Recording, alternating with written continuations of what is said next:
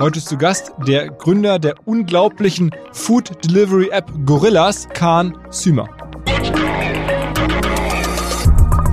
It, might sound cheesy, but I have no connection with the size of the business or like the valuation or like you know like it's at the end of the day it, it's all about change all about the change. And if the change requires money we dilute as a company. If the change doesn't require money we don't raise money. So the key thing is why we're doing it and how much capital we need for it and do we have access to it Let's go! Go, go! Herzlich willkommen beim OMR Podcast mit Philipp Westermeier. Ich hatte in den letzten Wochen hier häufiger auf die Elevation hingewiesen, die digitale Konferenz von Vodafone, die eigentlich im Februar sein sollte. Aber jetzt hat Corona natürlich eine neue Dynamik entwickelt. Es gilt weiter die Maßgabe, sich ähm, auseinanderzuhalten von anderen Menschen. Es gibt neue Beschränkungen der Bundesregierung und deswegen haben die Kollegen bei Vodafone entschieden, dass sie die Elevation, auch wenn sie digital gewesen wäre, sie hätte ja vor Ort von sicherlich 80 bis 100 Leuten produziert werden müssen, dass sie die verschieben auf den 27. bis zum 29. April.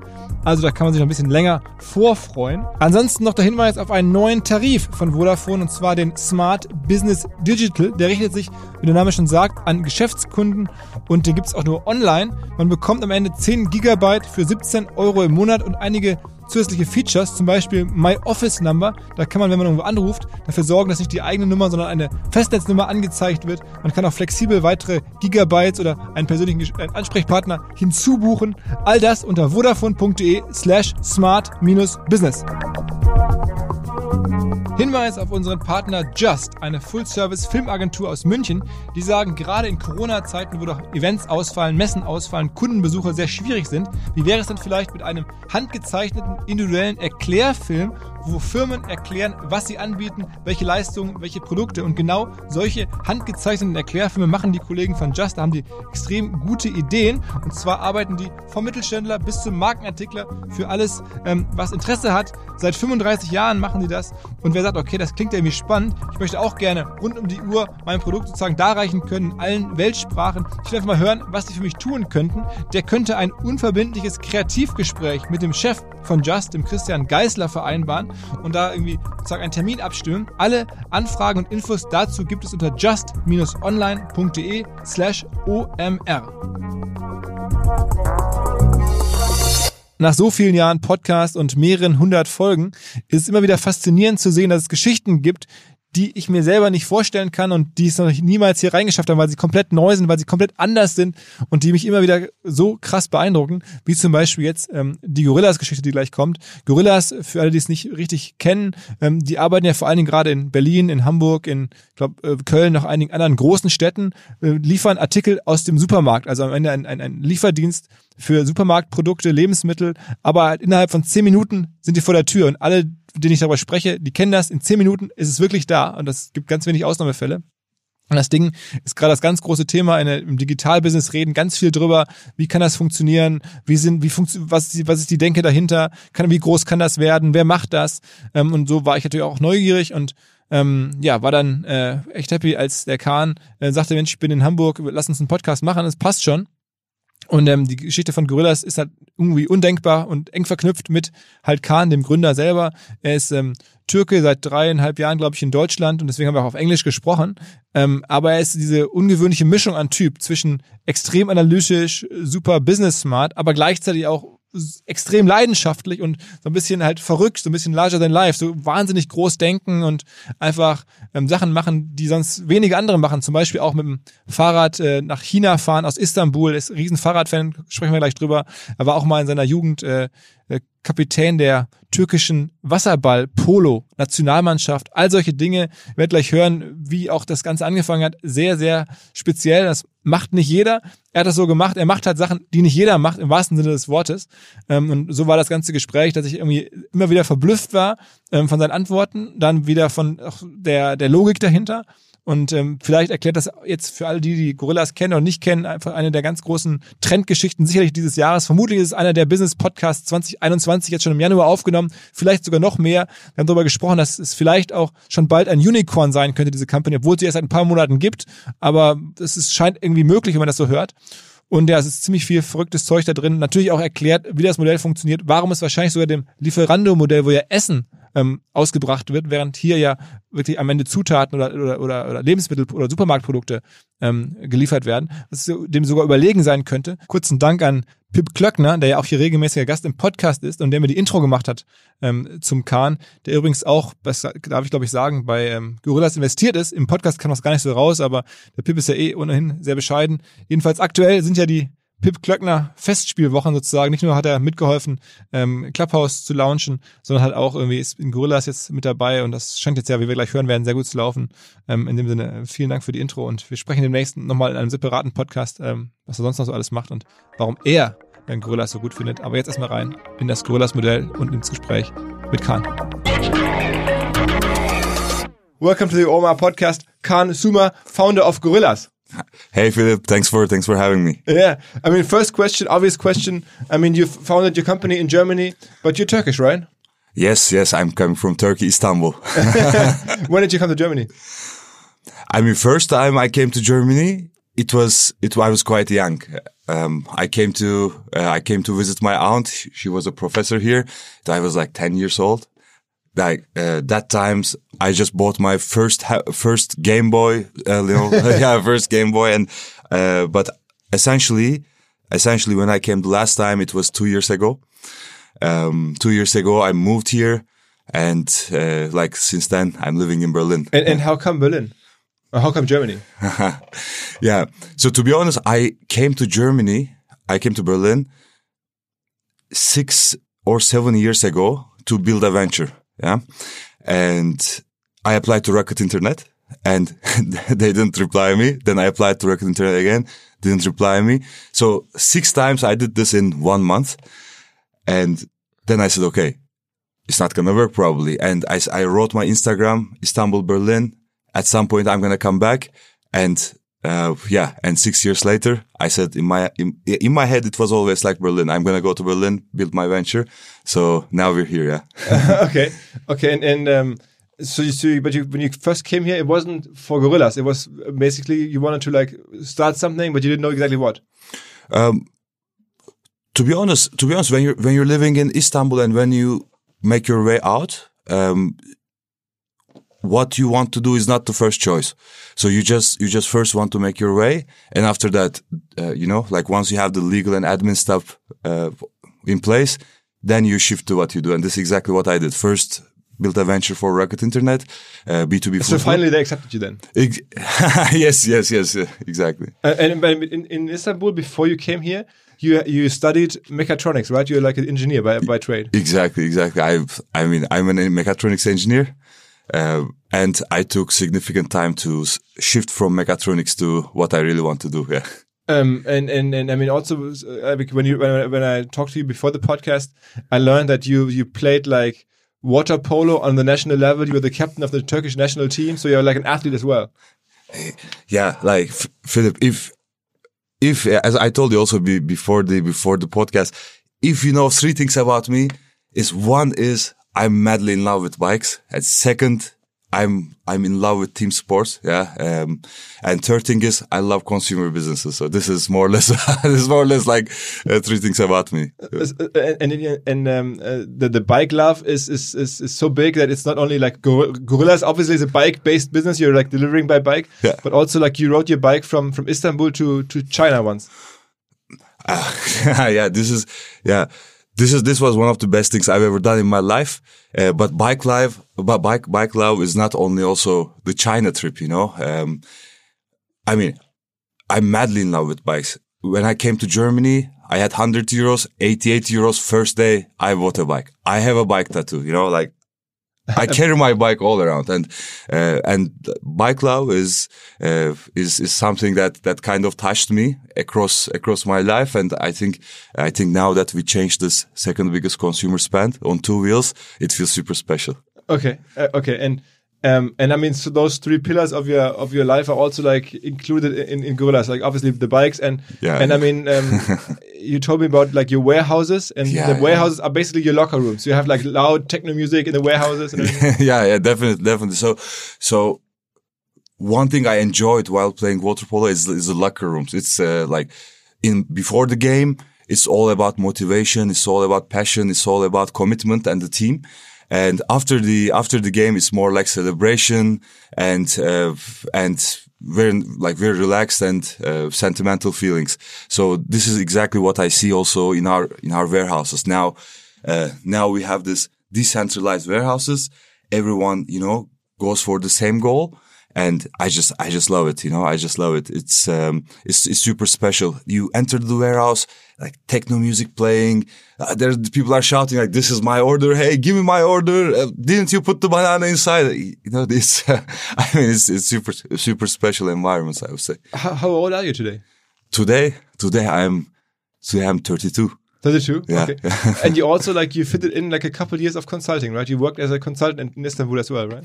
Uh, yes, yes, yes. So, I, I mean, so basically, basically, I, I built my first venture. And after that, I said, okay, if I want to build a venture and, you know, raise some funds, this is, this is, this was my hypothesis by then. I need to have some reputation, some form of reputation. Uh, and especially if I want to do this in Europe. So, so I, I told myself, okay, Kağan, you know, like you either be an entrepreneur or do something that will take you to entrepreneurship. And at that moment, I realized consulting is a, is a very good option to do this. Um, is a very good option to do this. And, uh, and at that point, I jumped into Bain and Company. Uh, three years, yeah, three, three, three politically correct years, I would say. Politically correct. Yes. I mean, now, now that I see you and I know you, it, it, it seems like a strange fit. Like you at Bain, you must have had some trouble there. Yeah. I mean, you should ask the, you should ask the partners. It's, um, I mean, it was, it was, to be honest, I'm someone who cannot be politically, politically correct just because the environment is politically correct. And, uh, and this, this sometimes gave tough times, uh, to, to, to the, to the team. But overall, overall, it was quite successful. So three years full of implementation. Yeah. We, I didn't do so much, so many slides. that that's that's why that's why uh, our pitch deck is not the fanciest one, but you know just the uh, pragmatic ones. First half, first half, I built with a great team, one of the uh, one of the best loyalty programs globally, I would say, between a Turkish bank and between uh, Turkish Airlines. So we built this credit card, the retail partnerships, the app. Uh, so it was like it was it was great project with full of implementation and data um, the second, it was successful so that Bain, tell, told me that, okay, Kağan, you know, like now you can do, uh, you can do some entrepreneurial projects and the rest. So second half, one and a half years, it was all about moving from conglomerate to conglomerate and uh, building small startups. But, but then, then you came to Berlin and you, you finally left um, Bain and you came to Berlin. And did you already have this idea of gorillas with you? I mean, I know there's a, there's a Turkish version of, of, of gorillas. Um, wh- Yeah. What's it called? Getir, yeah. Getir, Getir, yeah. Get, get here. Get, Yeah. get- um, in my in my Turkish, it's get here. Um, did, did you already carry that in your head, or like what brought you to finally found gorillas?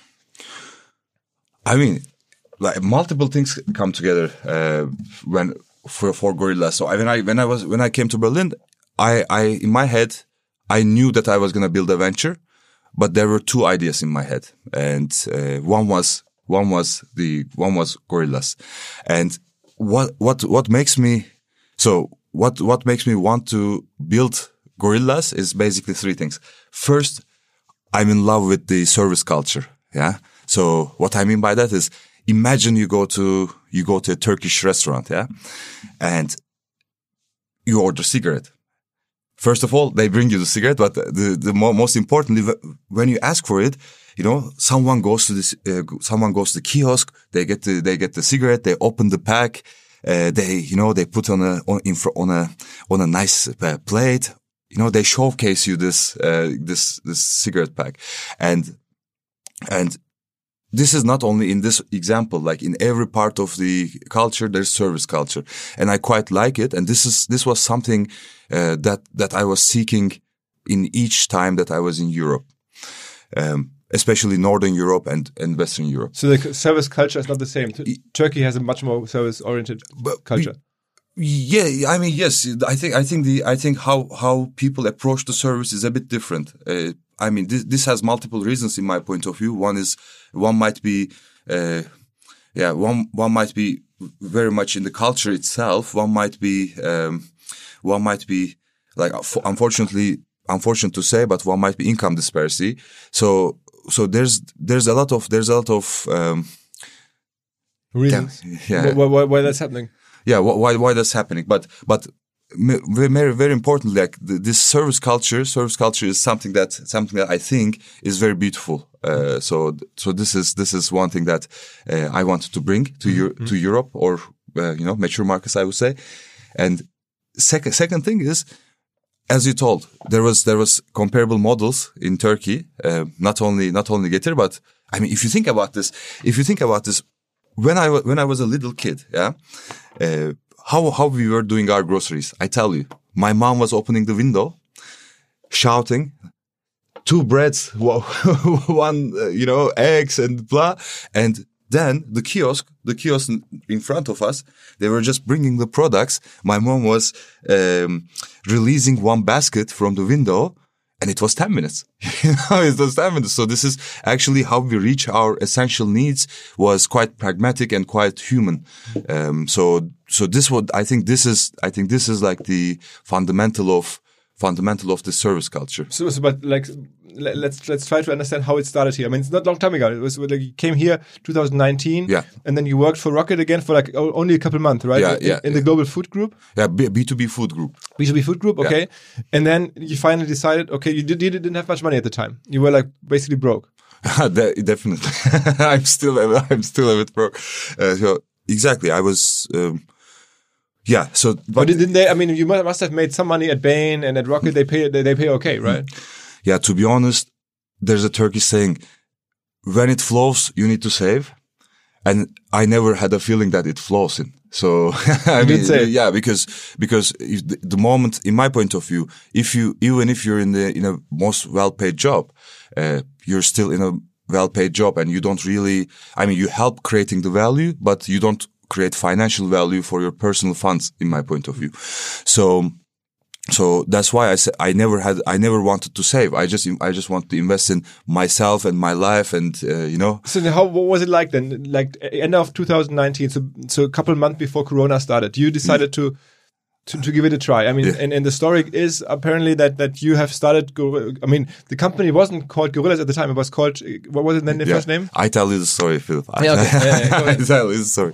So, so I came to Germany with my wife, yeah. Um, and first we were super happy. First we were super happy that we're here, but then we realized that it's gonna take a while until we get the same standards in Turkey. And, and we, we were literally quite broke, yeah. Uh, I mean, constantly living in the minus, single income. Uh, so we were, we were, we, we were, um, we were exploring how we can, how we can decrease our costs, yeah. Um, and, and actually two things happened. Two things happened. Uh, one is, one is like you asked me the story, how I built Gorillas. This is the exact story. So one day we are coming from the grocery store, uh, with my, with my wife and we, we are walking and we were thinking, oh man, we spent like so much, so much money like this time. And how are we going to do this? How are we going to handle this?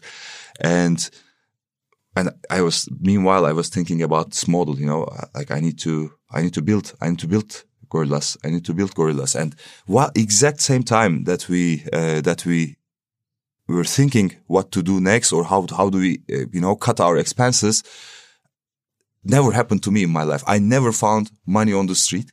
Never happened to me in my life. This, it was windy and this five euro bill out of nowhere, it just stick to my leg and it stayed there for, you know, like one second or so. One second is actually quite a lot when, when, you know, something like this happens. And I, I'm a superstitious person and I said, Oh man, like if this is not a sign, what's a sign? And I, I looked at my wife. I said, we now go to, we now go to our place. We, we empty the living room. We build the shelves, get the products from Metro. And then I just do this. So we literally, with all, like the moment we get inside of our house, I mean, she thought that I'm crazy. She still thinks that I'm crazy.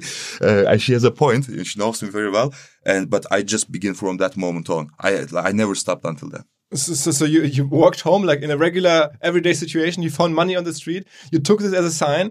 then you, you came back to your apartment and you and you created a warehouse in your apartment. And, and how did like then you built your first website and how did you find your first customers? yeah so so of course meanwhile i i i said i worked on that so what i did is while i'm building the shelves you know uh, from obi got the products from metro.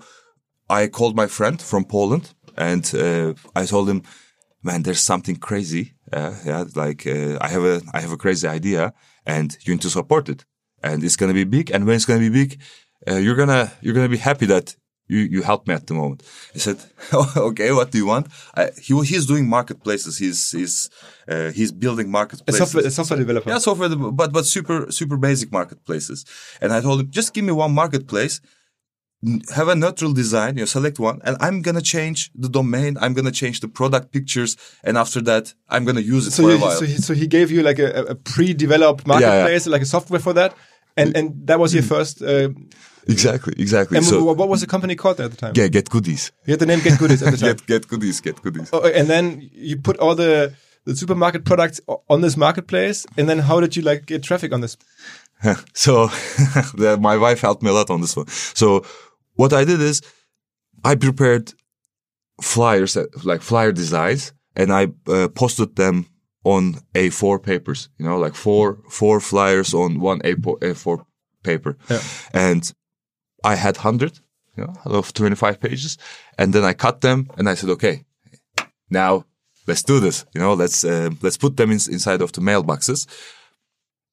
I mean, And so you, you walked around the neighborhood and put them in the mailbox yourself. Exactly. It's my apartment next door, the door, the, ne- uh, you know, across the street. So it worked like a charm. You know, 400, 400, uh, you know, like what's the conversion rate? Two, two, uh, two, two percent or so I heard in food delivery when, when you flyer it. I mean, we had 10% conversion.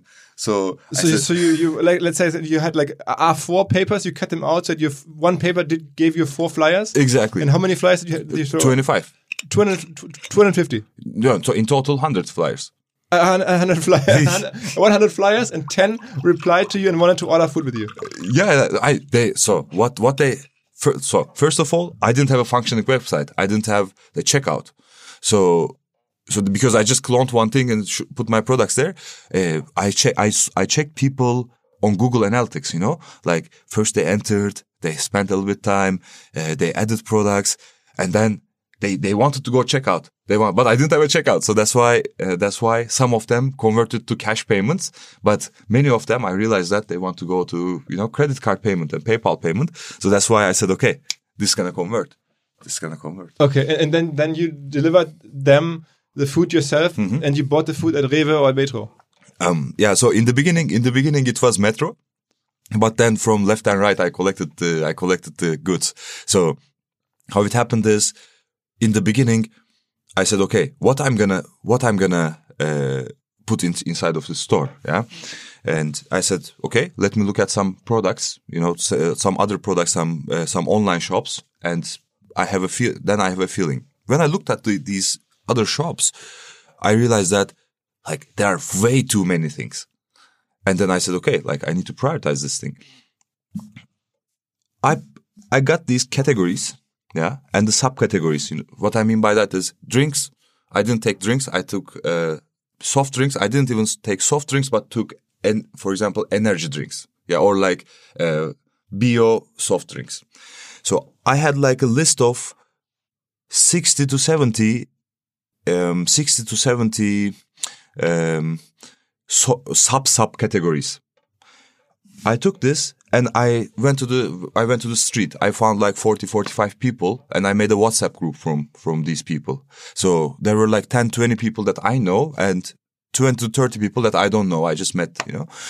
And I asked them, I told them, look, you know, we're to do something special here and you're to be the, like the his, history. You're to be history for for something. And some of them bought, some of them didn't buy. Um, but I asked them essentially two questions. So, first question is, from these subcategories, which one would you buy from Gorillas? Buy then get goodies. Second question is, what would be your purchasing criteria? So, what, how, how would you decide what to buy? Yeah. First answer, directly merged. Same people, uh, all people wanted to buy same things, similar things, and all people didn't want to buy similar things. So this kind of gave me an understanding of which products I should list uh, in in the platform. The second question is a very interesting question. How how would you buy things? Yeah, Uh, what would be your purchasing criteria? I mean, if you think about this, there are a couple of purchasing criteria. One, one might be price. You know, you want the cheapest one. One might be brand. You want a certain brand. One might be right size and packaging. So there was a consistent direction of the answers or consistent bucketing of these answers in these categories. What I mean by that, you want to buy trash bag, yeah?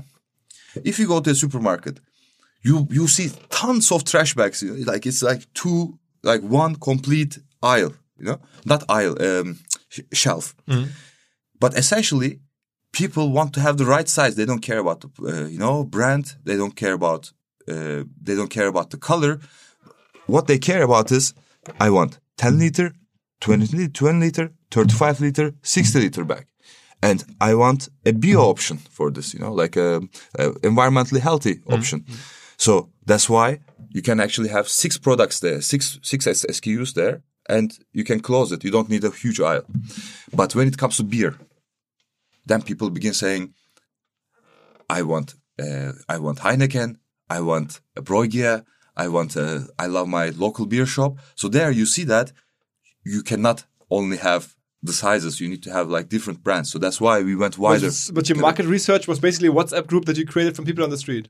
Yeah, yeah. I think I think uh, I love those searches. So this is at Bain. We did many of them, and it works. It works like a charm, and it's and it's more personal. I love it. And and and, and I mean, how did you like then turn this marketplace that you like gave, got from your Polish friend Mm-hmm. into like the app that we know today? I mean, who built this? I mean, who gave you the first like help that technically? you- You're not a developer. No, no, I didn't have a devel- developer, but I met the I think the best person. So it was quite lucky that uh, I met him. So Ronny Shibley, our current CTO, was building the exact same business in Lebanon. So while I was searching for our product partner, I took I took a deep breath and I searched for the exact exact same product. I mean, I didn't search for a marketplace. I didn't search for a prototype that I, that can be customized. I searched for someone who I can communicate well with or I understand myself. We have the same values and they built the exact same business. So Ronny, apparently, I didn't know him by then, but I heard that there's someone in Lebanon who's doing the exact same thing? I thing. mean, how did you find him on LinkedIn or how did you find him? So basically, first, first, first, I saw, I found the, I, I found the company. Uh, Wh- What's then- it called, in Lebanon? Knock knock. Knock knock. Yeah. Okay. Then, uh, then, second thing was to find who was behind it, and by and there I realized that there's someone who who's my who's my second second uh, circle knows him. So he was my third third network. So uh, so I reached I reached uh, Ralph, a common friend of ours, and uh, and basically. Uh, basically, I, I reached him, and after that, we clicked from the very first day. And Love- then, you convinced the guy from Lebanon. He lived in, in Beirut at the time. yeah, yeah. He's um, he was he was living in he was he was living in Beirut, um, and man, what like first we begin as you know customer and partner. So like we're doing, hey, I want this uh, like this is my design. I want to do it this way. Uh, I don't like this, you know. To I cannot release this. But then I realized that like this guy is also crazy like me. He's like we are talking at- at one thirty two to like in the in the night he's waking up he's going to a room and he's talking to me and and we really you know sometimes we get heated sometimes we celebrate like it's, it's full of emotions and and at that point i decided to put alarm clock for every day at six o'clock. In the morning. no no in the evening. In the evening. And at six o'clock for three months i called him. I told him ronny you should join us. Ronny look man like believe in me. This is crazy. Amazing team. You should join us. So at the end of the at the end of this 90 days uh, one day he called me at he didn't call me at six but he called me and he said that kağan you know what? You know i'm coming there And then he moved to to Berlin. Yeah, yeah. He moved, then he And, and how did you pay him? I mean, like the first three months that he like built, built your app for you from Beirut. Um, how, how did you pay him? Yeah. So w- when I decided that I'm going all in, I mean, N26 was giving me minus 8k uh, in my, my account, and I was at minus 5k.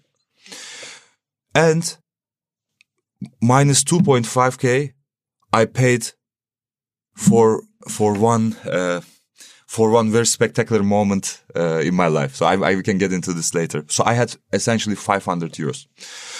So when Ronny told me, you know, like this is these are the costs and we have this, these are the initial setup costs and you know it's more or less this much.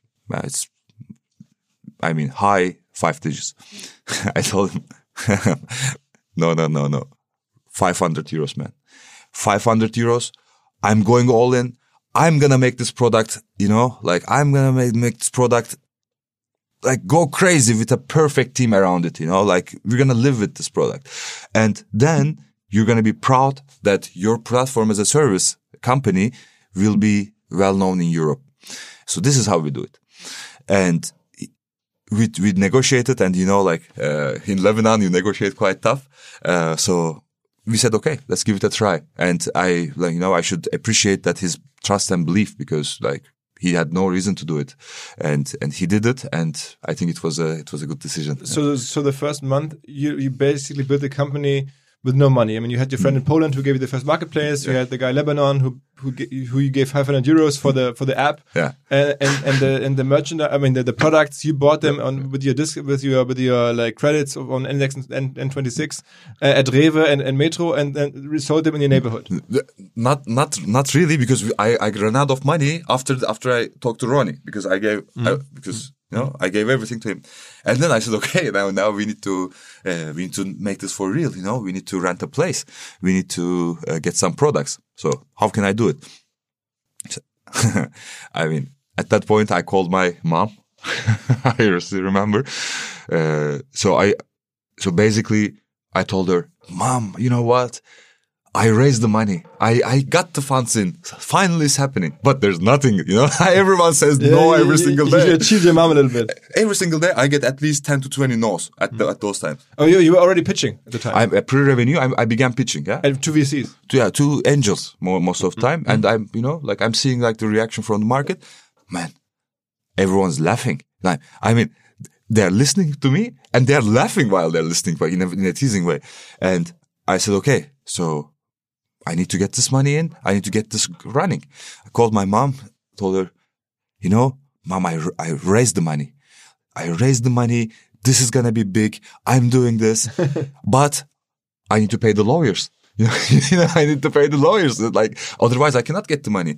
And, uh, she, I think she understood that, you know, it's not that straightforward, So, but so she gave you a couple of she, thousand she, she gave me, she gave me, she gave me 4,000 and also my co-founder put 4,000. And so it's 8,000 euros. Yeah.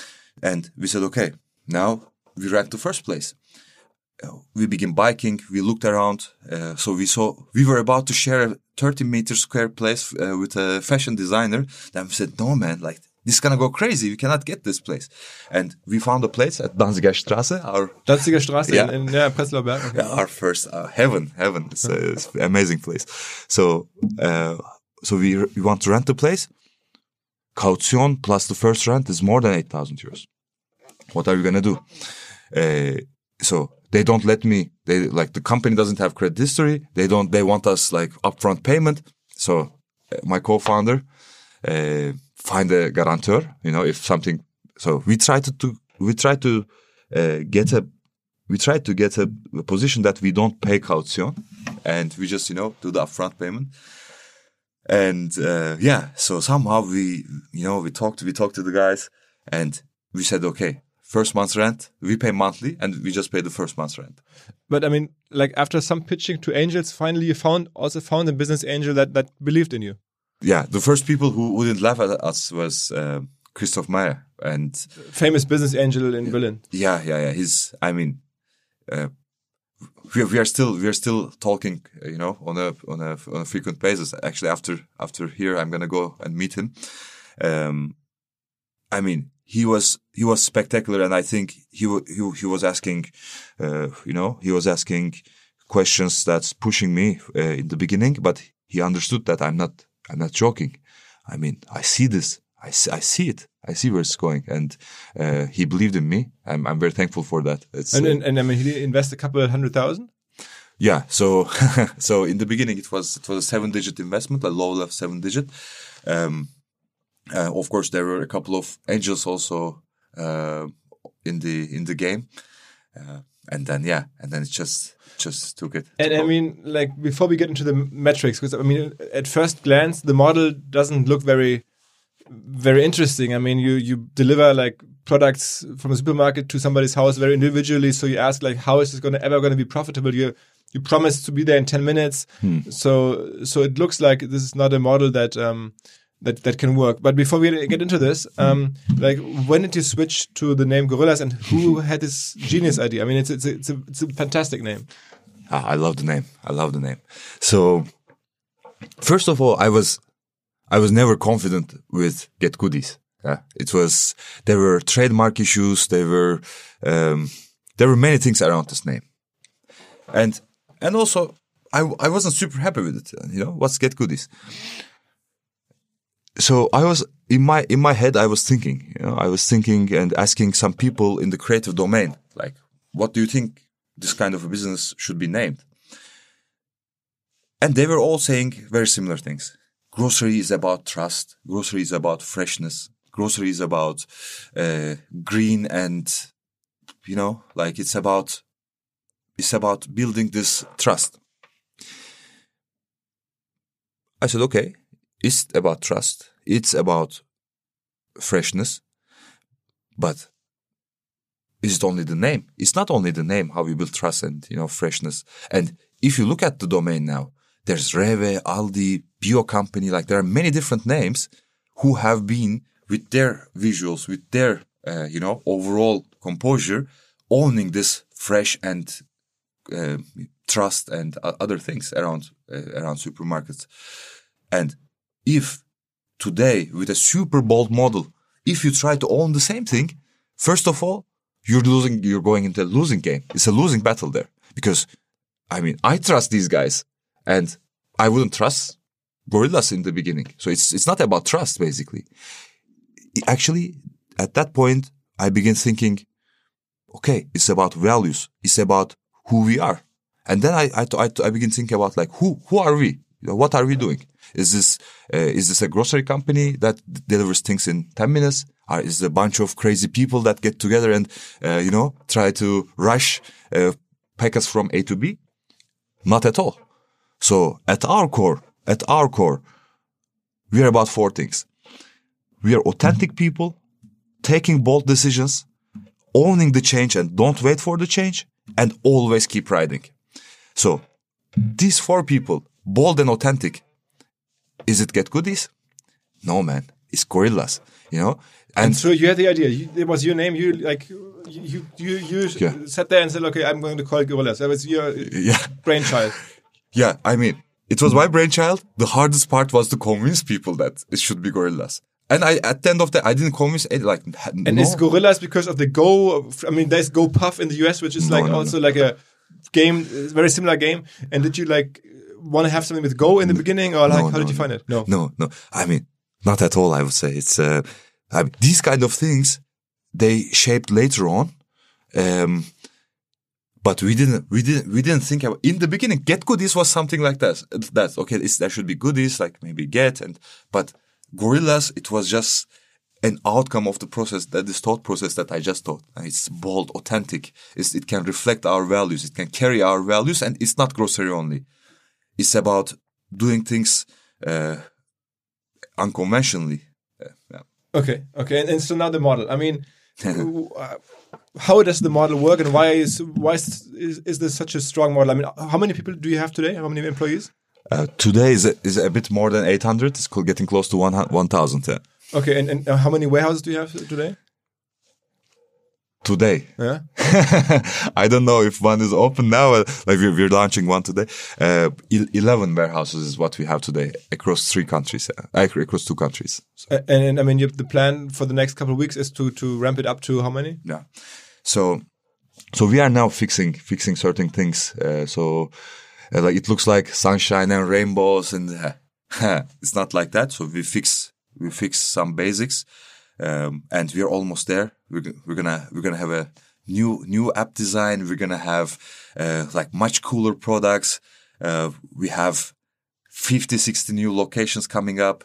Uh, and we have very cool, very cool campaigns, uh, like not campaigns, but actually community building, uh, projects, I would say. So we now prepare this. And the moment we prepare this, we're just gonna, in the Q1, we're gonna go and spread this to 50, 60 other locations. Okay, okay. So, so now explain the model a little bit. Why why is it such a good model, and what do, do people don't see from the outside? man, model is simply beautiful. Like it's simply beautiful.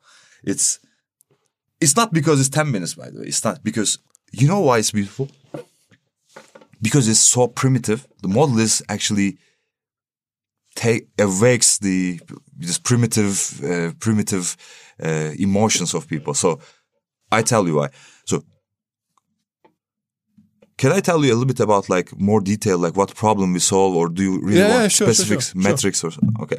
So if you if you look at grocery space, it's one of the two primitive needs of people, yeah, and so you, so you need to stay somewhere, housing, and you need to eat things, and this is what this is a super big need, and that that's that's why also the market is super big. In in Europe, it's two point six trillion, uh, globally it's eleven trillion, blah blah blah. Like, but essentially, people buy things, people do groceries for three main reasons. So one is the emergency purchases. You know, you know, you cook panna arrabbiata, you have the pasta pasta in water, you need the sauce. How can you get it? You need that sauce that moment, but how can you get it? Online delivery? No, I mean there's minimum order value. You cannot, uh, you know, like there, you, you, there's there are the delivery windows uh, that I don't understand.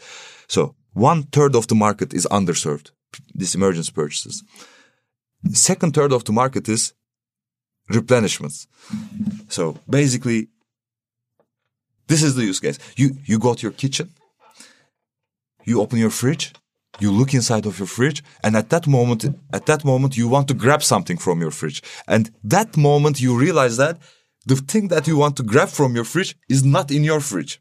So you realize that, oh man, I want things to appear here. The need is super, super, super emergent actually.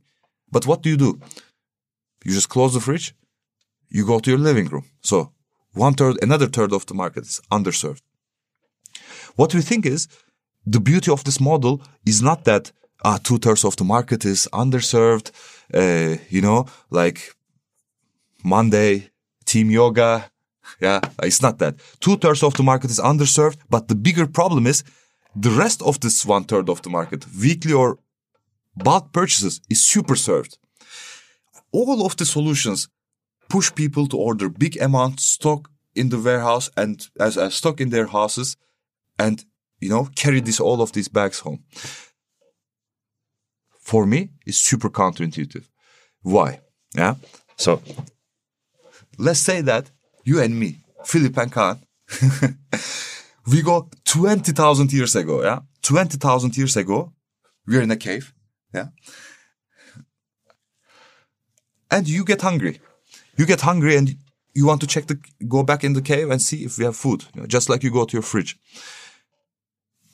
you go there you're very hungry you check it out there's no food yeah there's no food you're hungry you know you come you come in front of the cave and you say come, there's no food i don't know if you, if you speak by them but you draw it maybe so so there's no food in the cave and i think there's no caveman ever existed that would give you this answer.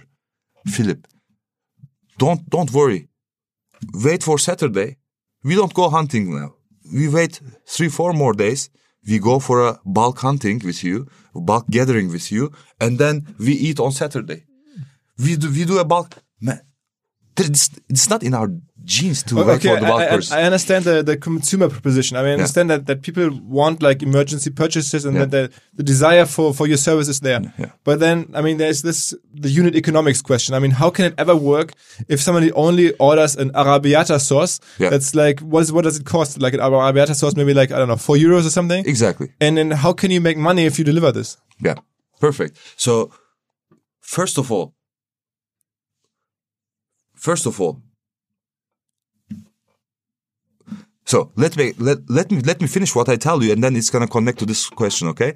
So, what we what we believed, what we believed is if some one company pops up and serves these emergency purchases like Arabiat or the replenishments, people would shift their share of wallet more and more from these big purchases to the middle ones people wouldn't do big purchases but do smaller but uh, you know like more frequent ones and in within these small purchases there will be the arrabbiata sauce but there will be also the replenishments which is quite sizable.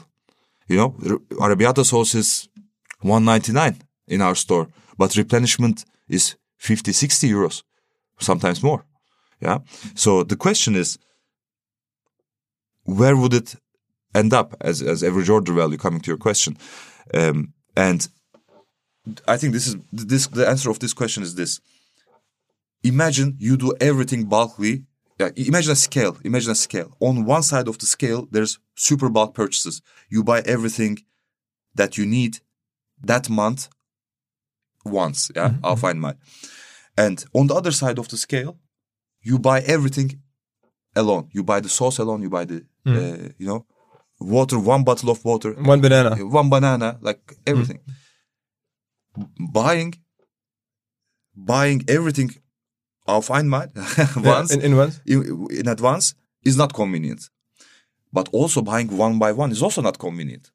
So there is somewhere in between. There's a a sweet spot for convenience that will shape things.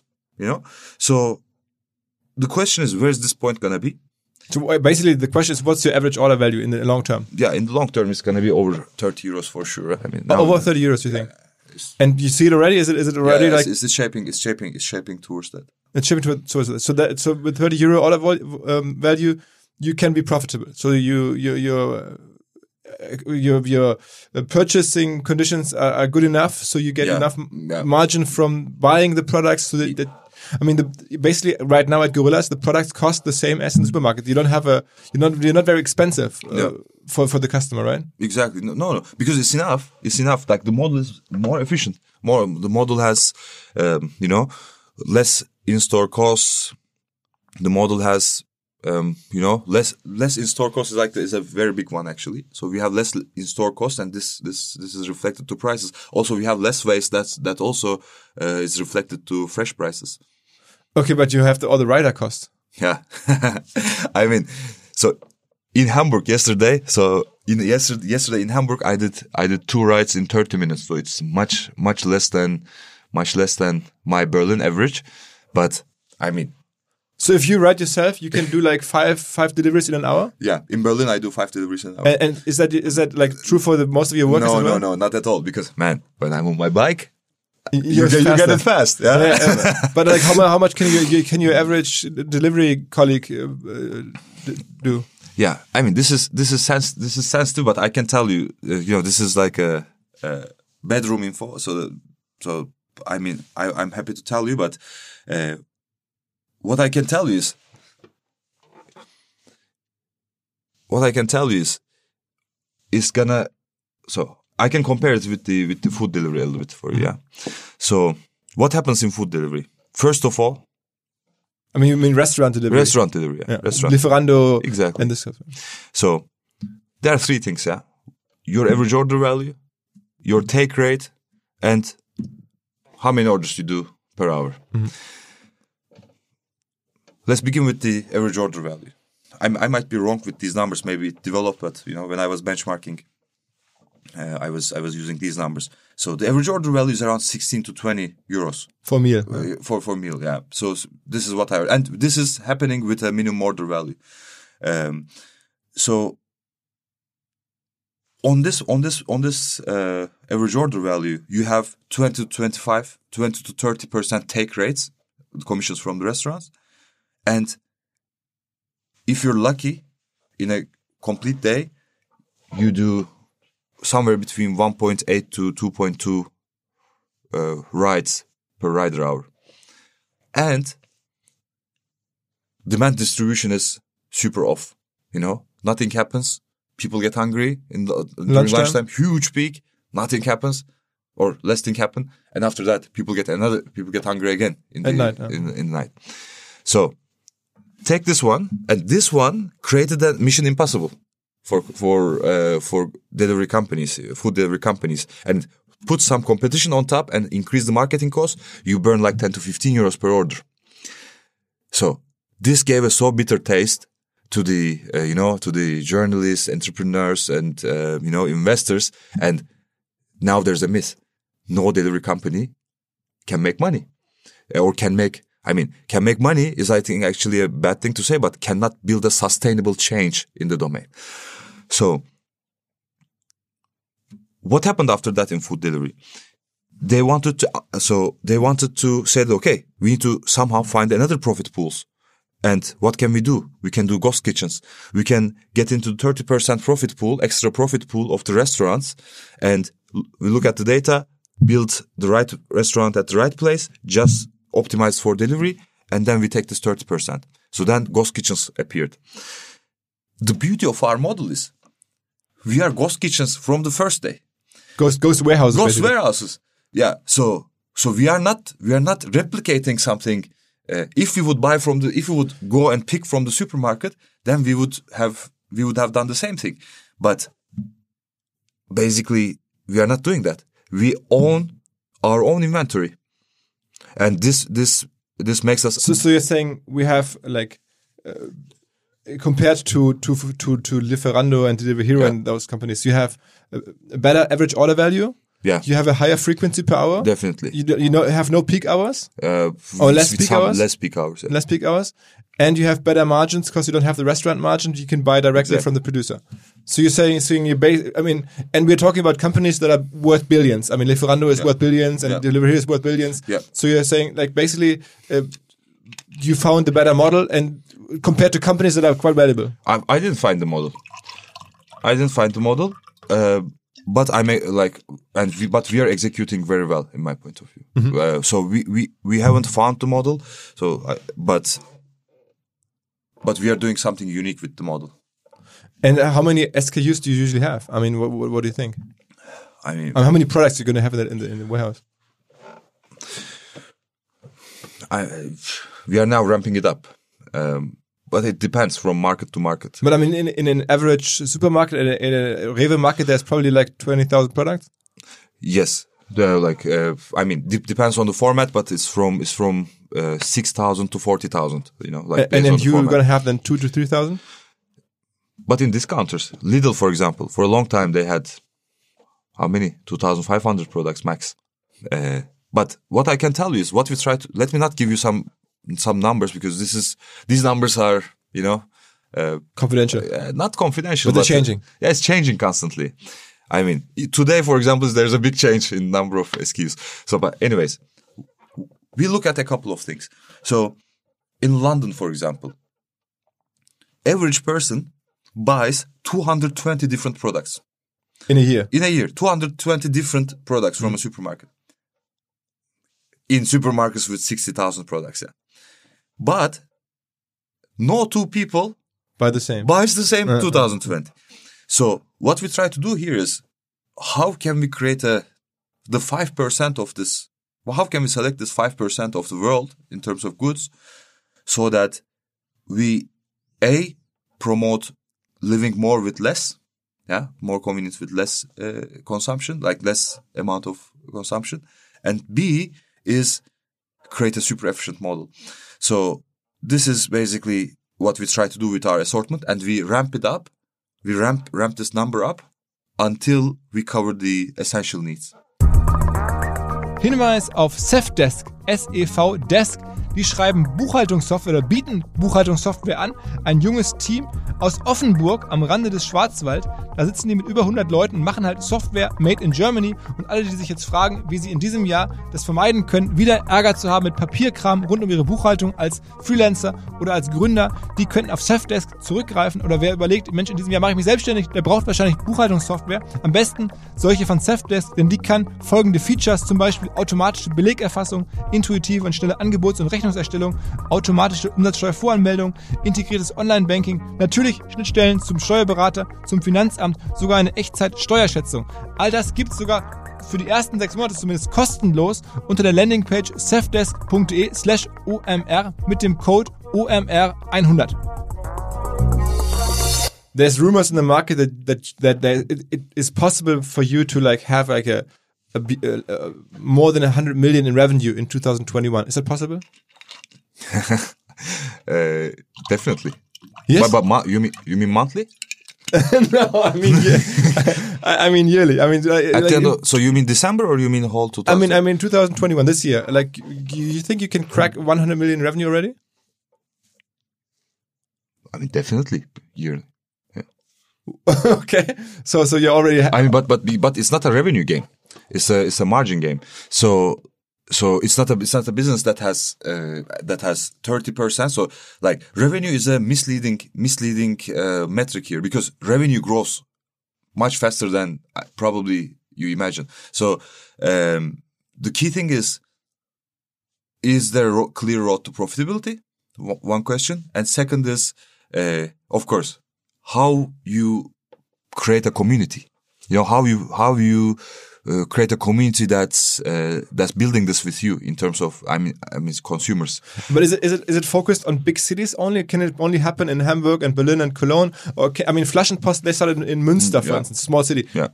Do you see a business also happening in, in Münster for, or a similar city? Uh, so we, we are analyzing it. We have a big data tool that shows this, and like we identified we identified many locations on on small on small cities, but we are not.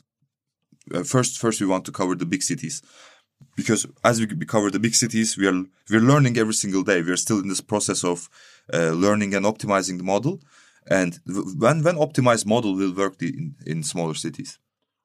Okay, okay. So so so you're thinking small cities can at some point also be on the roadmap. Yes, yes, yes. yes. I mean, at some point, yes. Okay, and, and you're active right now in, in, in Germany. Which cities are you working? So at the end of Q1, yeah, at the end of Q1, we will we will cover um, ha- the most dense the most dense seven cities in in Germany. But in the end, I mean, do you think about a city or do you think about a neighborhood? I mean, I know that in Hamburg, we, we talked about this mm-hmm. before the podcast. Mm-hmm. You have three different warehouses to serve, like in Hamburg, the Schanze and Yeah. Winterhude Yeah. and Altona, right? So it's it's like you're thinking neighborhoods. Yeah, I'm I'm thinking yeah thinking neighborhoods and like I would say like eighty percent of the of the uh, inner city population will be covered. Let's put it this way. Eighty percent of the inner city population. And and and how, okay, right now you have eleven warehouses, Yeah. and and that's one one is in Cologne, a couple is in Berlin, a couple in So- Hamburg. th- three three Cologne, one Hamburg, six, uh, six in six seventh. We I don't know if you're if you if you're live yet with it, but uh, seven seven. Let's say seven in Berlin. Uh, it's already eleven, and we have uh, now one in Amsterdam. And why Amsterdam? Huh? Why Amsterdam? I mean, I love Amsterdam. so, um, but, but I'm not kidding. I mean, we as a company, like, we really believe doing businesses in places that we love. Uh, so, and I don't know if it's a coincidence, but data always tells the, tells a, tells the similar results. So, what did one- you look at? I mean, what, what do you look at when you open a city? I mean, so first of all, I go there personally and bike. Yeah. So I go there personally bike, you know, look at, look at, uh, look at the people, talk to people, um, and, and then, and then take an, take an Airbnb, you know, like take an Airbnb in, in the district that I want to open and, uh, we want to open and then order some, some groceries with the current methods. You know, you, what, then you understand more or less what's happening then you understand that you need to stay in either you need to uh, either you have a good option or not so in amsterdam you know why I think the biggest penetration thing will be the stairs, man. The stair. stairs, man. They're so narrow. They're so narrow. Like it feels like it feels like climbing. You know, it's like a temple in in Mexico. You know, you know they, they have these temples. So. it's it's so narrow and so steep. I think this is so you you you understand these kind of small details uh, when you when you when you is- live it. is- can you can you notice like that? Most of your um, customers live like in higher. Yeah, yeah, yeah, yeah. Exactly. Is it true? I mean, yeah, yeah. Fourth, fifth floor. Um, because it's extra value. If you're in the first floor, you want to go. You know? But if you're in the fourth, fifth floor, you want to get. So this is, I think, the and in. Amsterdam, many people live up, uh, like high up. no, uh, no, but they have stairs. You know, sta- man. But I mean, stairs are like, like give me the metrics. Like, I mean, Okay. I, I, understand this. This is very anecdotal and very interesting. I mean, I give you but, the uh, metrics, but I'm okay. sure you're like also looking at like, Yeah, I know, I know. We do, we have a, we have a big data tool that tells us open there. Yeah. So and, and w- w- but based on what? Yeah, so many things, man, many things. So population density, uh, early adopter rate, uh, discounter penetration, um, supermarket penetration. You know, like we have we have thir- third wave, third wave, uh, coffee shop penetration, uh, scooter penetration. We have we have many things, and uh, food delivery penetration, but not. I mean, interestingly, not always we use the we use it as a correlation. For example, food delivery penetration and, for example, Berlin. I mean, we chose Berlin because there's inverse correlation between food delivery and uh, food. De- we believe there's inverse correlation between food delivery penetration and uh, What do you mean by that? yeah. I mean, maybe maybe I formulated in the wrong way, but what I think is, you let's say that we do this in Berlin, yeah, we do this in Berlin, and in Berlin, we don't have the most most advanced uh, food delivery system, you know, like or convenience convenience culture. So there, I, so that's why if you want to eat something, if you want to eat something, you need to wait a little bit. Uh, now Wolt is slowly changing that, um, but it's not it's not really well covered compared to other capitals. And in supermarkets also there's no there's no good solution. There's no good solution. There's no Ocado. There's no you know solution that directly brings it to you.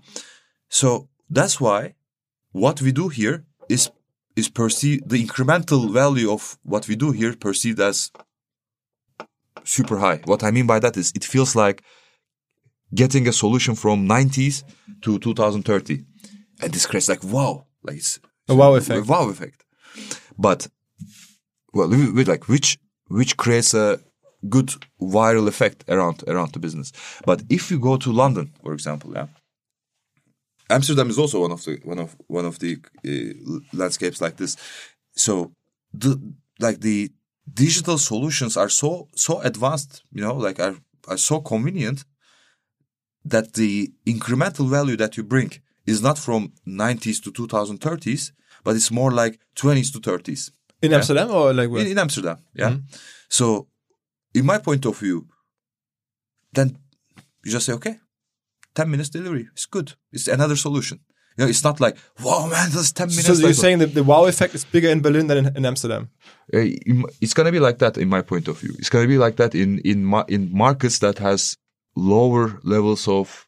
Uh, this is just a hypothesis. It might be completely wrong. But, but so, so you're saying like most German cities are like in the 90s in terms of food delivery and uh, like foreign or like international cities, some of them are already like more advanced. You have more convenience there. And so Gorillas is not, not- going to make such a big difference. yeah, I don't want to say it's it's it's, not, it's nine it's nineties, but especially after the delivery delivery wars, you know, like it wasn't like that for two years ago because there were like Deliveroo, Foodora, uh, you know, Lieferando. But then once they get out, there there was a big gap of there was a big big gap of uh, convenience for a long time. For a long time, there was only Lieferando there, uh, and compared to other capitals, this was one of the only capitals that I've been, and I, I see only you know one player taking uh, taking the market in an How many how many um, customers do you have? like, roughly. yeah. yeah. What I can say is in our delivery. So we don't. Let me not tell you the numbers um, exactly, but But it's it's, it's more than fifty thousand. uh, yeah, yeah, yeah, It's more than that. yeah, yeah, more than that. It's, uh, uh, but it's is it al- already six digit? It's getting there. It's gonna be there. Like once we open, once we open. First of all, not customers. So I, I want to I want to tell this. You know, like I I'm we're super into metrics, but uh, so we- we don't we don't really treat this okay customers crm discount code ah, blah blah blah like it's, it's like more more more more more more it's like we don't do that so at the moment what we do is and we don't we don't care so much about number of customers philip. So what we care about is a Repurchasing. a- exactly but a couple of but a couple of things not repurchasing. Like this is one metric we do but what we would try to do is we believe that we believe that if you're going to the moon yeah you shouldn't go to the supermarket man. If you have this technology you should have a you should have a more techy approach to to do this you know you can go to the moon. Like imagine this you we go to the space this is something this is for me something you know Incredible. so yeah, something incredible. But if we have this technology, why the like why my most primitive need doesn't come come to my my home? You know, so so this is a significant change. So this is not something incremental in my point of view because this this there are huge industries around this most primitive need, and to move this, we need a we need values. We need values and a community that shares these values. And we need to share these values to the community.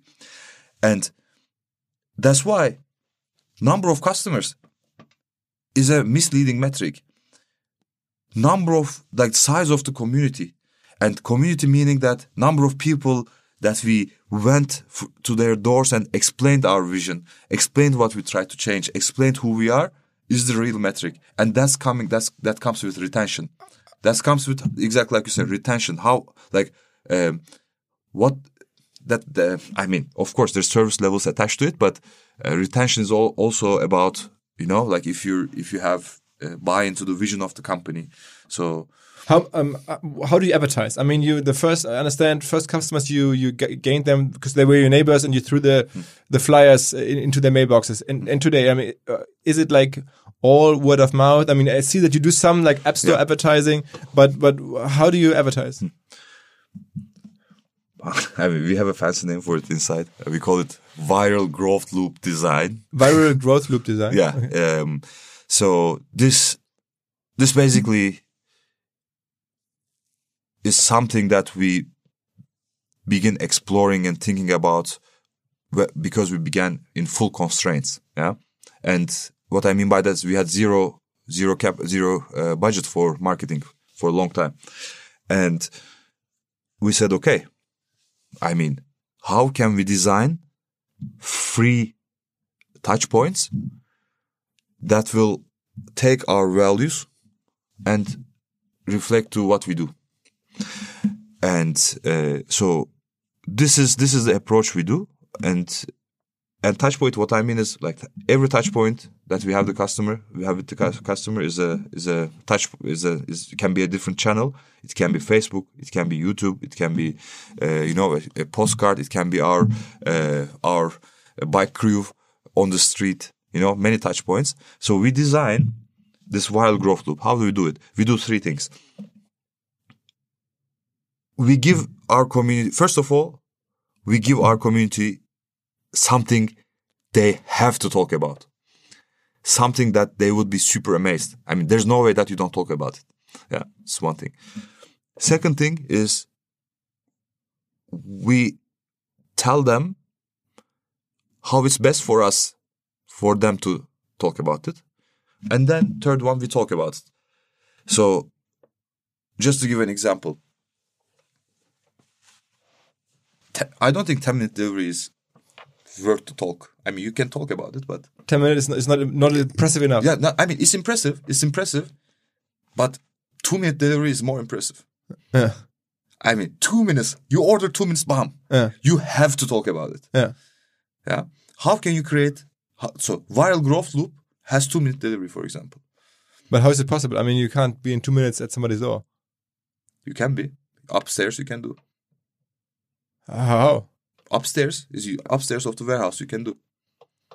okay. So so you know this. You know this concept of don't have one thousand customers. uh, Don't have hundred thousand customers that love you but have like that don't have 100,000 customers but have 100 people community that really loves you this is what this is what this I what we believe is is we are proud of building and that that's the base of why things are going viral so and and the fundamentals of this reality is these three things two minutes delivery I tell two three minutes um, And so, so it's not classic advertising, but some.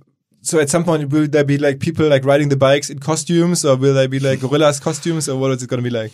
Uh, I I ride myself sometimes with costumes, and I sometimes walk in costumes. But can you scale that? I mean, you can't scale that. I mean, you No, can't. no, I can scale it, and, and I don't want to scale that because because what I realized is some babies are getting scared. Man, you know, I walk sometimes, you know, like I'm super happy inside of the costume, but uh, babies scared. I, I, we're not doing it. I mean, it's super viral. Like people people like it, um, and but we, we will stop it because babies scare. I, I don't like that. Okay, so so okay, the, the, the even faster delivery times than ten minutes Hmm. is impressive. What else is impressive? Man, values sticking to values is impressive. Authenticity is impressive. You don't you don't sell cigarettes. Is that also like because of your values? Yeah, yeah. I mean, this this is more of a technical thing than than our values. So our values is four things, and uh, so I, I I repeat this over and over again. But tell me if I repeat too much because like we because I my job what I do now is I repeat these values, man. I repeat it to at all time, all all parts of like all my teammates, you know. So authentic people, we are authentic people. We take bold decisions. We always keep, own the change and always keep. But how, I mean, how are you going to bring this- it to the next level? I mean, I understand that. That I mean, I, I, I, I know you, so I Hmm. can totally trust that you have these values. But how, I mean, if you hire a rider, Yeah. in the end, he has to like also carry that, and also you have to scale. I mean, it's, how can you get this into Amsterdam and and and, and make it a business? I You mean the values? yeah, Yeah, it's super easy. So because it's a priority. Yeah, so because it's a priority, I, I save time on this because I mean our first of all, it begins it begins from me. Yeah. I in in the fundraising part.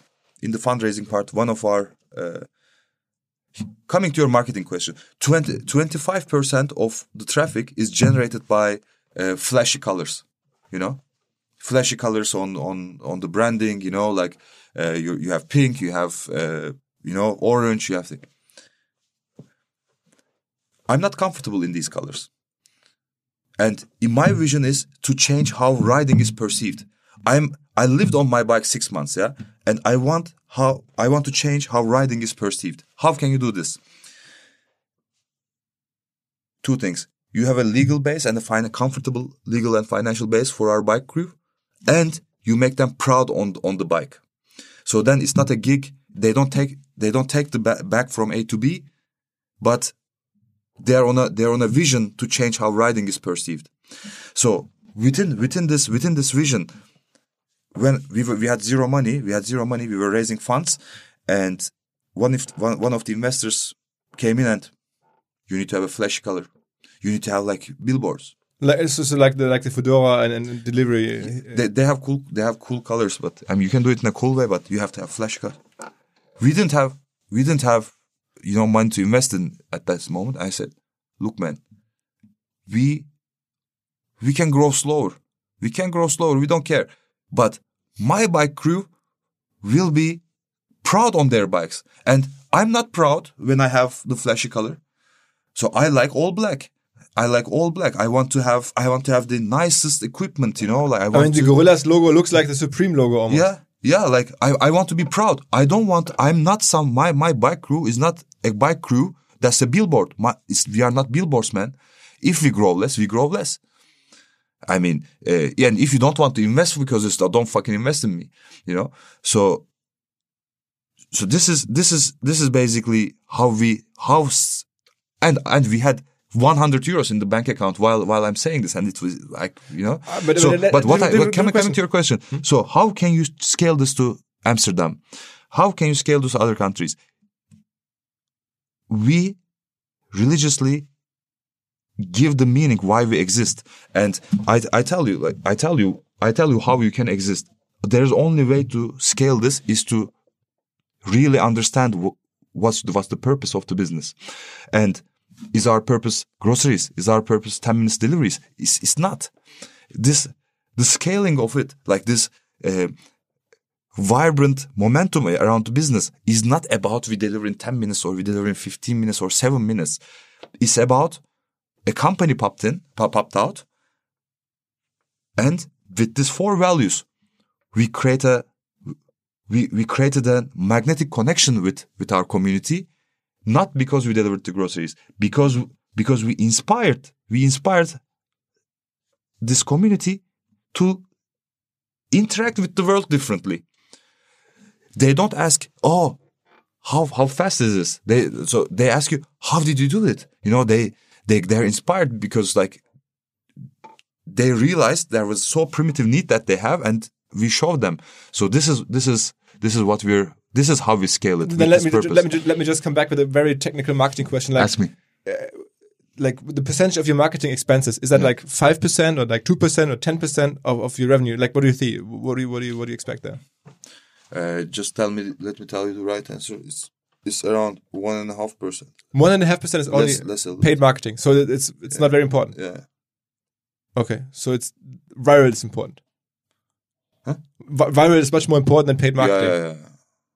And then uh, maybe back to the model. I mean, uh, what you see with with um, Flaschenpost and others is that they, I think, long term will make money by charging um, the the producers of those of their products to be like in a very special place in the app. So you you you, you basically have a media model where like Amazon, where you, where Yeah. your companies that that you deliver, they can pay for very good location or very good. Um, Yeah.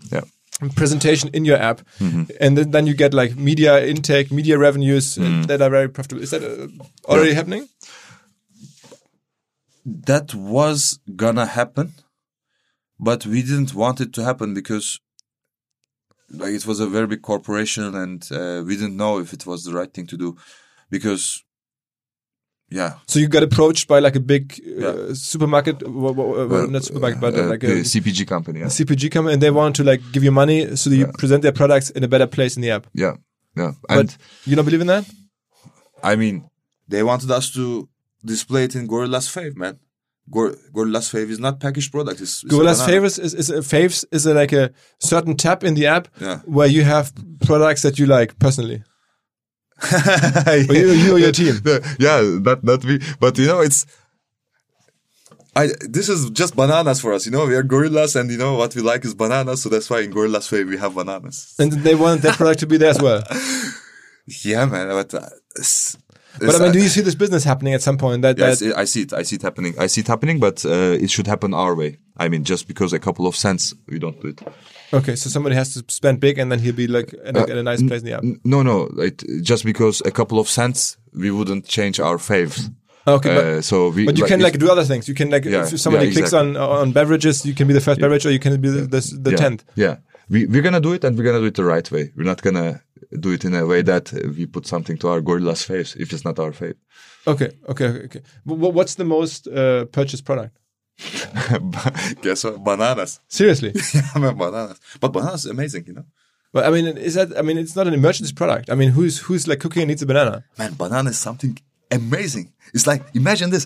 Tell me one other fruit that that's so tasty and you can access so easily. You know, tsk, you know, you buy So- this. so, uh, but, but you're not lying. I mean, seriously, banana is the most bought product. yes, yes, yes. through both Gorillas. of them. Yes, it's, it is. And and what's the second? But the, but every time you buy banana, you don't buy one. So you buy multiple and you buy units. So maybe if you d- divide it into units, it's, it's, it's different. But uh, banana is the biggest one. And the second one? Yeah, it's it's, it's uh, I mean, I don't know if I should tell this, but but it's it's about fruits and veggies, man. Fruit, uh, so, so the most, the single most important category is fruits and veggies I mean, we, yeah, it's it's important category. because it's fresh stuff. It's fresh stuff. I mean, obviously, it's fresh stuff is what you need in, within ten minutes. I mean, the other stuff you can Yeah. usually wait. Yeah, I can I can tell you a little bit about like why why fresh stuff are uh, more, selling a bit more than the fair share in supermarket maybe. So basically, one question: How can you buy blueberries on Saturday and still eat on Wednesday? it's it's almost impossible. It goes moldy. It goes non-fresh. So this mo- like gorillas, what what we do is we help uh, we help people to you know access with access um, access fresh items and eat consume them when they're fresh. So this is this is super beautiful part of the model, and that's why we see we see a lot of fresh consumption or low shelf life consumption in the uh, in the model, and and if you think about this, uh, Philip, this is the consumer side. What do you do as a CPG company?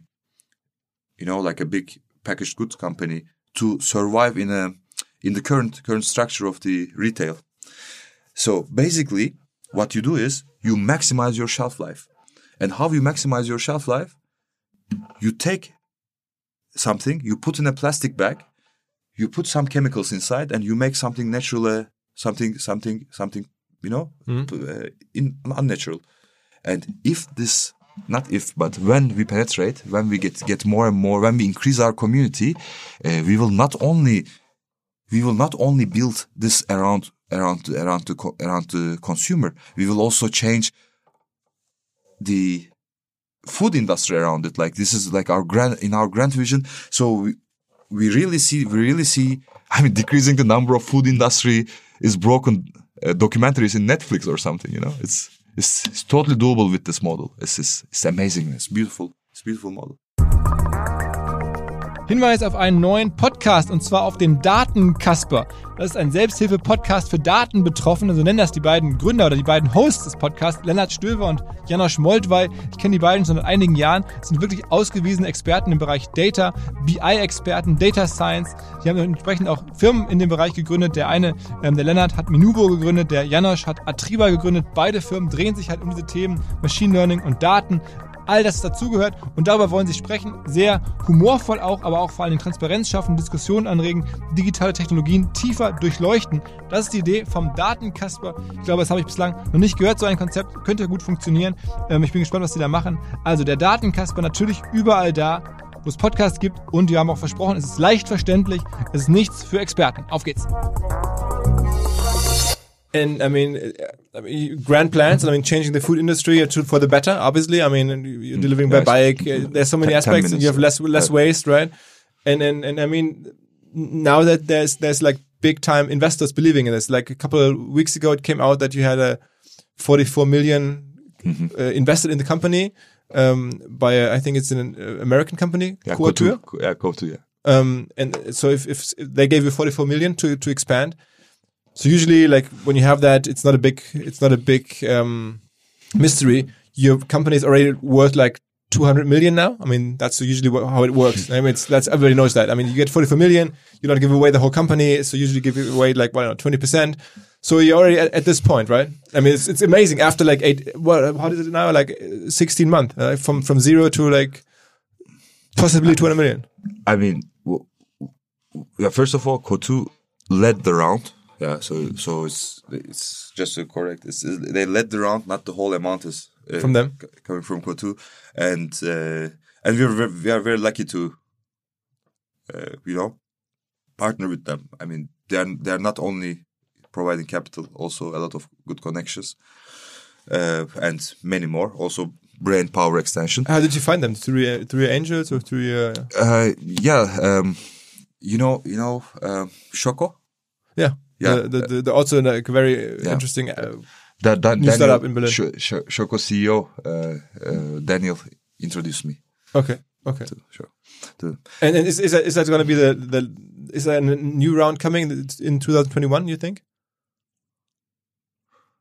I mean, uh, It could be.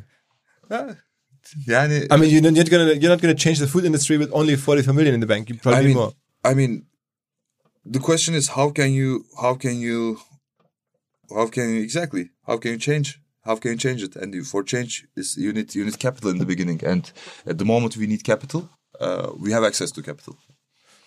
So, but I mean, if I like spin this further, is it? I mean, it, it could be a story where you're like from founding the company, and then two years later, could you be a unicorn by then? Uh, like a billion dollar company. I mean, in the next funding round, you're not going to be at 200 million. You're probably going to ask for like a valuation of 500, 600 million at least, I would say. Yeah, Philip, it, it might sound cheesy, but I have no connection with the size of the business or like the valuation or like, you know, like it's at the end of the day, it, it's all about change, all about the change. And if the change requires money, we dilute as a company. If the change doesn't require money, we don't raise money.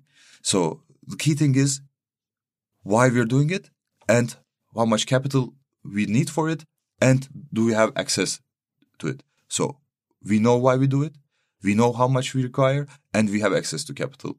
And so you become a unicorn. You don't become a unicorn. It's going to be much much earlier than to, to uh, 24 months. It's uh, like this model is is like if we if we keep on doing if we keep on doing how we do things and stick to our values as a company, and as you mentioned, if we can if we can uh, preserve this at this pace of growth, then uh, then basically capital is not the is not the bottleneck. It's, we just you know we just spread this.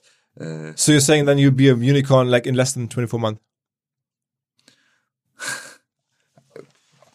I mean, if as I said, if we if we if we stick to our values, it's a matter of uh, it's not a matter of years. It's a matter of months.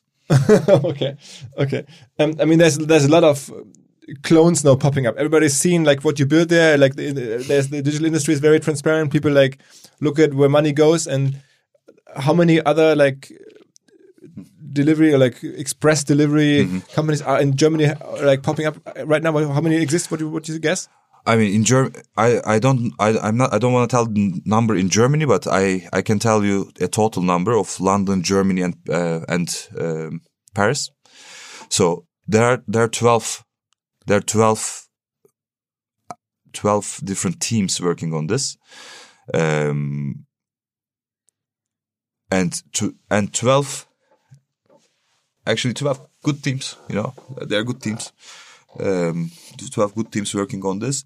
And it's gonna be it's gonna be a competitive market for sure. It's gonna be a competitive market. What i what i don't like is what i don't like is some of these teams yeah not all some of these teams they do one to one. You know? I mean delivery area one to one. Go to the real estate guy. Tell them we are gorillas clone. One to one, one to one. Like, I mean, this is like so, some of these people also not not with gorillas, also with GoPuff. There's also one player now. that's exactly go like, you know, maybe it's even GoPuff. I don't know. Like it's so similar. So, what I don't like is the beauty of the domain can be damaged by this. Not by authentic people trying to do this.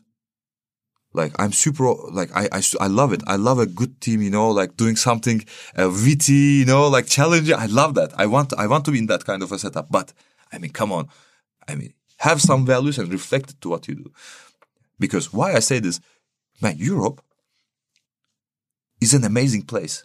I, for, for especially coming from coming from you know Turkey. Like we I we love our country, but we we we look at the know-how and the accumulation of knowledge in in this in this continent. Yeah, so there's a lot of good entrepreneurs. There's a lot of uh, you know like good good works, art. Love it. Yeah, but as in this setup, in this setup, there's also a lot of cloning happening like in, in a setup where, where you have where you're this amazing thing. So you're saying if, if those clone people don't have the same passion as you, they might ruin the whole domain. What I say is what I say is I think this is what's gonna happen. For example, what, what happened in retail industry? Like we're gonna we're gonna repeat the history, I think, with this model, with this with with this cloning, and I don't like. That's why that's why that's why I want to scale as as as long as we're proud, you know, what of what we're doing. So what happened in retail, uh, grocery retail?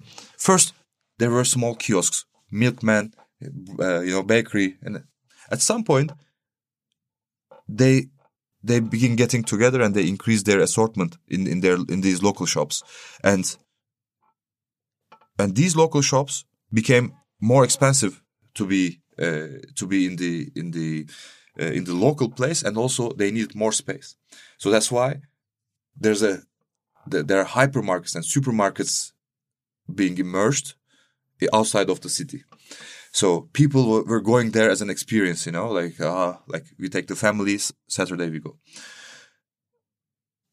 As time goes, people began living much more fa- fast paced, and time became the scarce resource.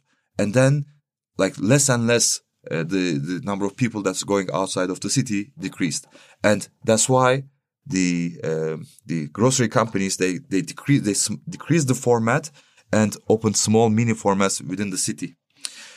And during this during this time, what happened is if there's one supermarket next next door next corner you have the other supermarket. And at some point everything became equal in these markets. And and what happened? Price war began. So so so what happened is we basically lost this touch and we began competing.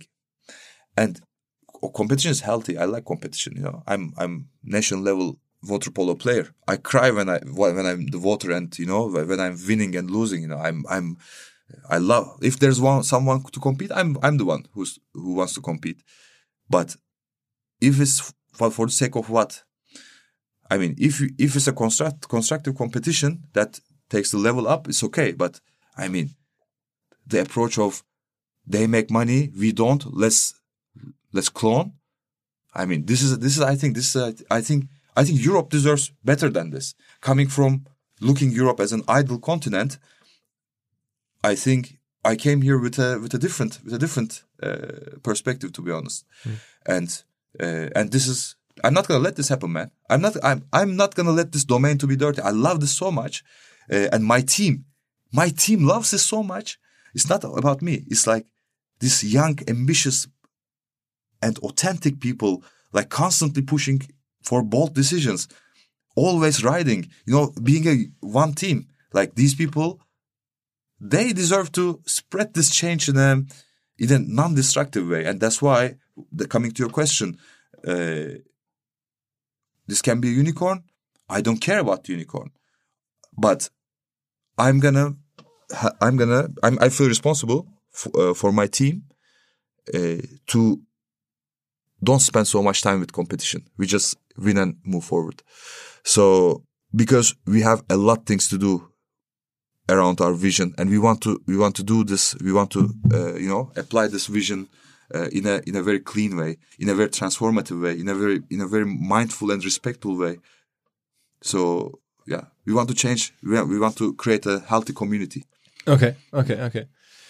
Um, it's an amazing story. I mean, uh, no matter I mean, no matter the valuation, no matter the exact revenue right now, but I mean, you've like within a couple months, uh, you've like transformed your own life. Now you're like a a founder that VCs want to talk to, private equity companies want to approach. I, I'm assuming like you get like inbound interest all the time. People like I want to invest in you, and uh, you know, a couple months ago you were like walking around in Berlin and and uh, you know, cutting your own flyers and and and, and uh, I mean sometimes it feels like a dream for, for you probably, right? To be honest, I still feel like I'm cutting my flyers. I mean, I, it's it's not like a it's not like a dream. So, for example, now that I I talk to you now, it feels weird. I mean, it feels weird. I want to go back to my uh, you know our warehouse uh, and talk to Anton. You know, last time I saw him, it was September, and he came here and built an amazing team. You know, like he's he just graduated last year. I want to congratulate him and you know like do a couple of rides with him. So at the moment, we are too too far away from talking about being in a dream state. We are we are executing all in, and uh, and we don't feel like we established something. So we only thing that we're proud of two things. We establish a really like we are a really good team, super connected, with you know co- cohesive cohesive you know a cohesive team, and we have a really good community. We have a really good community of. Uh, what's of what's your what's your target? I mean, how old is your average buyer? our average buyer. Yeah. Now it changed a lot. Now the spread went to 55s uh, to 60s. But in the beginning, there was an early adopter, uh, you know, classic early adopter age range, 25 to 35. Okay, so but now it's like elderly people that that use it. Yeah, yeah, yeah. Now, not not not not elderly, but you know, like it's. Man, come on, we're soon we're 55. You shouldn't say elderly. Okay, and and, and, and okay, and and uh, do you feel like this, the classic supermarkets are going to be a threat to you as well? I mean, the clones are there. Then uh, and Post has a different model, and, and Picnic. Those guys were on the podcast. They they have different models. It takes like different delivery windows, like you know days later. So it's different right now, at least. You feel like like Rewe online and those guys uh, threatening you? I- mean, they're solving a different problem. So, I think they are different, solving a different problem. So that's why I don't I don't see them as a threat, uh, because as I told you, you're in a cave. you know, you're in a cave, and there's no food in the back in the cave, and you know, we immediately go and go go for hunting together, Philipp, and they just say that okay, wait, wait, we go Saturday. So uh, I don't believe that this is a threat. But what I think is a threat is this this model is so beautiful that you know, like people will underestimate and will try to try to inject capital into this. And well, the moment they inject, uh, they they will like the industry might go into a very wrong a very, very, very wrong side. They will try to buy uh, people, not create the community. Is it possible? If, I mean, I, I know you a little bit now. We talked uh, a couple hours before the podcast, or almost. Um, you have access to so many cell phones now, and it's growing. I mean, you have like I don't know, hundred thousand cell phones that have a Gorillas app now, maybe more, um, and it's certainly more in the coming month and years. Uh, and you say it's not about groceries necessarily. I mean, can you imagine like using this reach and using this community, as you call it, yeah. to to to sell and deliver something completely away from groceries? Yes, yes. So, I mean, I tell you, I tell you how we think, and you know, I, uh, and then uh, you can cut after the after the podcast if you- if you want, if it's too detailed. So, because once I want to tell this, and so that everything sticks. Yeah, as I said, these four things that I mentioned, the four values. Yeah. Gives us a purpose that we want to change how the world interacts with their essential needs. Yeah, like, we just want to change this, and what we believe is the moment we give immediate access to the essential needs of of of, of people, they will begin consuming more mindfully and respectfully. This is just this example of you know uh, if like the billionaires don't have this you know like. Uh, you know golden uh, suits and stuff you know? So they, they because once you once once you get rid of the scarcity in your life you, you're more mindful because you know you can access and you access more mindfully. So to do this our mission is to create the fastest infrastructure that gives gives people the um, the essential needs and a community to spread this. So around this, the, around essential needs. What are essential needs? Grocery is one of the essential needs. Yeah. Peace of mind is for us is an essential need. So, for example, peace of mind. Grocery we're covering. Peace of mind. How do I get my peace of mind? Sometimes I think about it. I do meditation. So sometimes it works, sometimes I get, you know, I, I distract, get distracted, but I do meditation, I do sports, I educate myself, I read. So these are, for us, these are essential needs. So around, around this spectrum, coming to your question, one we, once we have, once we have many, um, uh, you know, many phone, like many, many phones or access to the pockets, uh, I think, I think we shouldn't think about like uh, just going to the physical and uh, physical space that can make us a- additional a- additional physical revenue, but we should also think about, uh, for example, how can we how can we give this peace of mind? Can we give a ten minutes meditation? Through, through the Gorillas app, maybe. Yeah, through the Gorillas app. Yeah, can we can we? Uh, I mean, I, I, we have many ideas. When we have many ideas around this. Um, So the Gorillas app at some point will definitely be more than just a food delivery app. Yeah, yeah. I mean, the the financial decision is go to apotheke, you know, go OTC medication. This is the financial decision where it should go. To, to expand your market to, yeah, to Apotheke. yeah. Coming to because when you look at the surveys, it says that I don't do that. There's a survey from McKinsey. It says I don't do that that that because of long delivery times. On you know, they don't do online shopping because of long delivery times. Twenty seven percent groceries, twenty six percent uh, apotheke or medication, yeah, yeah. pharmacy, and the rest is eight nine percent. So you so you have to conquer this market as well. I mean, the the the ideal so ideal, you know, ideal path is that one. Uh, but as I said, is this our values? We we are, we are around like is this our is this our value? So maybe maybe there's a there's a better solution for us. Maybe for us, uh, maybe for us, meditation is a better solution than uh, than apotheke. Okay, Kağan, that was that was uh, many many different uh, storylines. uh, very interesting situation. Like, we definitely want to follow your story in the next um, month and years, and it's I'm, I'm sure you'll like create more waves in the in the industry here in Germany and maybe in, in Europe. Um, thank you so much for coming by. Yeah, Philipp, thank you very much for inviting me, man. Like, uh, it was a super nice room with a super nice vibe that you created. Uh, so uh, I really, I really thank you uh, for for you know calling me. I quite enjoyed it. And one thing before, uh, one thing before we close, maybe, um, I just want to send one thank you. Yeah. Uh, like nine months ago, actually, I was listening to your podcast. so it's not that, you know, like, uh, I was listening and I was saying, okay, like, one day, you know, I'm, I'm gonna talk about the vision and what we're doing and everything. And I think if if I'm doing this now, it's just it's it's, it's purely it's purely about this the two things, you know, the the team that's super united and uh, the community that supports our uh, vision. So I want to take and also like the uh, you know like the combination of both. I want to thank both for uh, for my internal team and I don't want to say external team, but also the external community. I'm super thankful, man. Like we're gonna change this together for sure. I'm super pumped up for this. I love it. I love. It. Thank you very much. Cheers. Ciao ciao. Ciao, man. Bye bye. Zum Schluss der Hinweis auf unseren Podcast-Branchen-Newsletter Mixdown. So heißt der. Meine Kollegin Danny schreibt den mit Input unseres gesamten Podcast-Teams.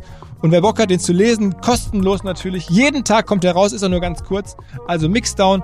Alle Infos, vor allen Dingen die Möglichkeit zur Registrierung unter podstars.de slash Newsletter. Dieser Podcast wird produziert von Podstars bei OMR.